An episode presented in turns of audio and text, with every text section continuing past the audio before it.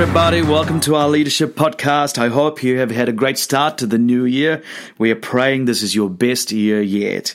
Well, today I want to talk to you about staying sharp, staying sharp, because every single one of us has a responsibility to stay sharp as a leader. During the Christmas break, I read an article by Carey Nieuwhof. Something Carey said in this article uh, got my attention. He said, too many church leaders are perfectly equipped to reach a world that no longer exists. Let me read that one more time. Too many church leaders are perfectly equipped to reach a world that no longer exists. There's so much truth to that statement. If we don't stay sharp as leaders, we're not going to recognize the times and the world we're leading. One of the greatest challenges we're going to face as leaders in the 21st century is to stay relevant because the world that we live in is constantly changing. If we want to stay sharp as leaders, we need to keep up with what is happening in our world. I remember reading about this woodcutter who got a new job. The first day he cut 18 trees. The second day he only cut 13 trees. By the third day it was down to 7 trees. He was really confused by this because he was working just as hard each day and yet not cutting as many trees as he had on his first day. So he was wondering what was wrong with him. He complained about this to his boss. In response, the boss asked him an important question. Have you sharpened your axe? Have you sharpened your axe? Let me ask you the same question today. When was the last time you sharpened your axe? Ecclesiastes 10:10 it says, "Using a dull axe requires great strength, so sharpen the blade." That's the value of wisdom. It helps you succeed. Let me read you the message translation. It says, The duller the axe, the harder the work. Use your head. The more brains, the less muscle. Often in ministry, we can get so caught up with the never ending to do lists. We become so busy that we actually end up neglecting to sharpen our own axe. I believe one of the reasons why many people don't take time to sharpen their axe is simply because they rely on their talent. We rely on our gift and we think we will be fine. We think I've been doing this for a long time. I'll be okay. But our gifts and talents can only take us to a certain level. If we want to break through and go to a new level, we need to learn to sharpen our axe on a regular basis. We need to sharpen our gifts, our abilities. Paul says, stir into flame the gifts of God. Often you can look at someone on stage and by the way they lead or preach or perform, you can tell if they have taken the time to sharpen their axe or they're just winging it. The truth is, often we blame our teams, we blame our people, we blame the church, we blame our staff when there is no progress. But the reality is that our teams will only go as far as where we, the leaders, have been. I'm in a season where I'm constantly challenging myself to stay sharp. And what I have observed is that the more I do this, the more I see my team doing it. So today, let me give you five disciplines we need to commit ourselves to in order to stay sharp. Here's the first one. First discipline. You need to get around others who are ahead of you in the game. Get around others who are ahead of you in the game. They say vision is not taught. Vision is caught. When you're with people who are ahead of you in the game, you catch things, you catch their spirit, their way of thinking. We need to carry the kind of spirit that is not too proud to ask for help. We all need someone to look up to. Study them, don't copy them.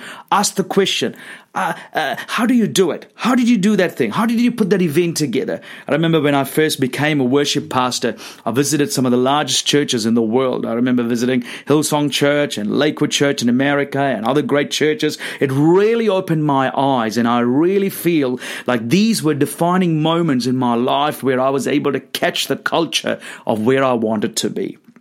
Number two, the second discipline to stay sharp, we need to set aside time to develop our craft.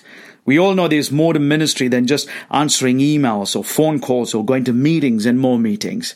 If I want to be an effective leader, I need to intentionally work on my craft. Preaching to the same people week in, week out is a challenge. You need to keep uh, bringing fresh material and new stories and even new jokes. They know when, uh, when we are repeating things. If we want to bring a word in season, we need to stay sharp. I need to make time to keep developing my gift. I need to be intentional about it because it's not going to happen by accident. Number three, to stay sharp, we need to protect our energy levels. We need to protect our energy levels. A lot of the time, we can waste our time on things that, that are not going to bring greater growth in our lives. I'm learning to ask myself on a regular basis uh, where am I wasting my time and energy? What fuels me and what drains me? We need to take personal responsibility for our own energy levels. I can't blame other people. I'm responsible for my energy levels. I'm responsible for my time. I learned that discipline very early on. We should run our schedules, not our schedules run us. We should run the day and not the day run us. We need to take personal responsibility for our energy and time. Work smarter, not harder. Here's the fourth discipline. We need to develop a great pool of resources. You need to develop a great pool of resources to draw from. Over the next year, we're planning on creating a great resource site for all our pastors to draw from. So we'll keep you posted on this. I love what Paul said to Timothy while he was in prison. Bring me my books. Paul wrote half of the New Testament. He's an apostle. He's the man, yet he's saying, Bring me my books when you come. Leaders are learners.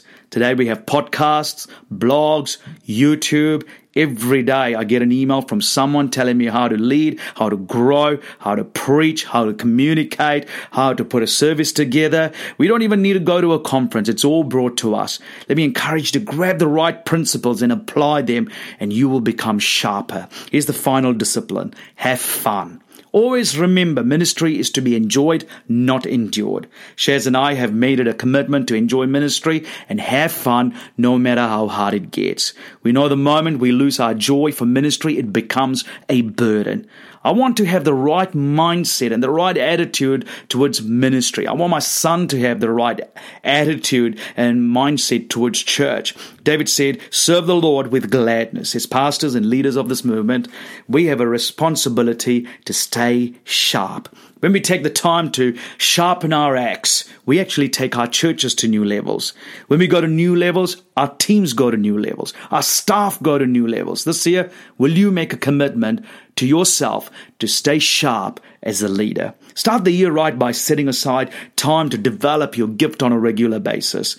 Get around people who are ahead of you and ask questions. And remember to have fun and enjoy what you do. You are handpicked by God for such a time as this. Well, it has been great chatting with you. I'm so looking forward to our future episodes together. I'm going to be interviewing some of the best leaders from New Zealand and around the world on practical church leadership. Feel free to email me if you have any questions at boyd at elim.org.nz. Boyd at elim.org.nz. Take care and God bless.